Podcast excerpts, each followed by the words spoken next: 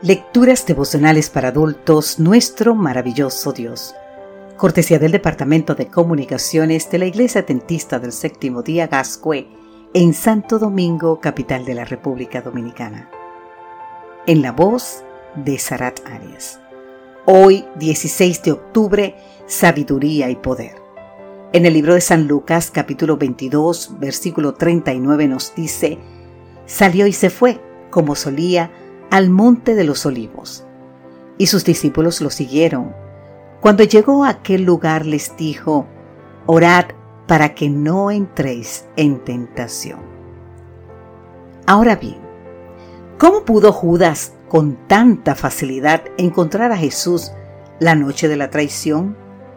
El apóstol Juan nos da la respuesta cuando escribe que Judas, el que lo entregaba, conocía aquel lugar porque muchas veces Jesús se había reunido allí con sus discípulos. Así podemos leer más en el libro de San Juan, capítulo 18. En el lugar al que hacía alusión no era otro que el huerto de Getsemaní, situado justo al pie del monte de los olivos, que el Señor visitaba con frecuencia para meditar y orar.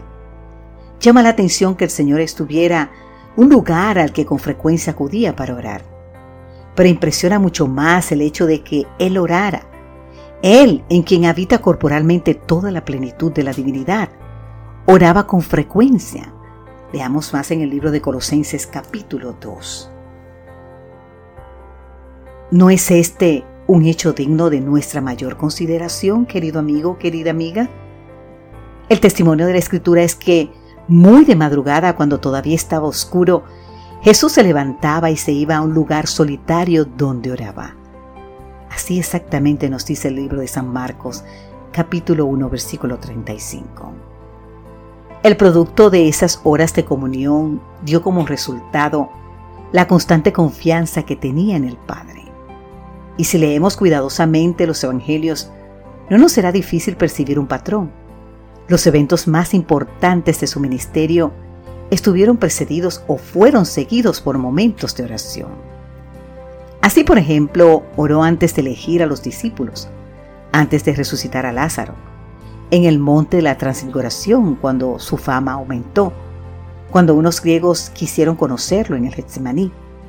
Con razón, el servicio que brindó a la humanidad fue sin fracaso ni vacilación. Y ahora la conclusión obligada. Si el Salvador del mundo, el mismísimo Hijo de Dios, sintió la necesidad de orar, ¿qué se ha de esperar de nosotros? A quienes nos acosa la tentación a cada paso.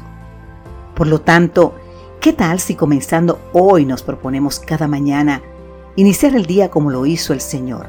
Es decir, pidiendo al Padre sabiduría y poder para enfrentar los desafíos del nuevo día Querido amigo, querida amiga, como nos dice el libro El Camino a Cristo de la página, en la página 85 de la autora norteamericana Elena G. White, presenta ante Dios tus necesidades, gozos, tristezas, cuidados y temores. No puedes obligarlo, no puedes cansarlo. El que tiene contado los cabellos de tu cabeza y de la mía, no es indiferente a las necesidades de sus hijos es decir, a las necesidades tuya y mía. Padre Celestial, ayúdame para que nada me impida tener un encuentro personal contigo, Señor, cada día, por medio de la oración y el estudio de tu palabra. Que lo primero que yo escuche al ver la luz de un nuevo día sea tu voz hablando en mi corazón, Señor. Amén.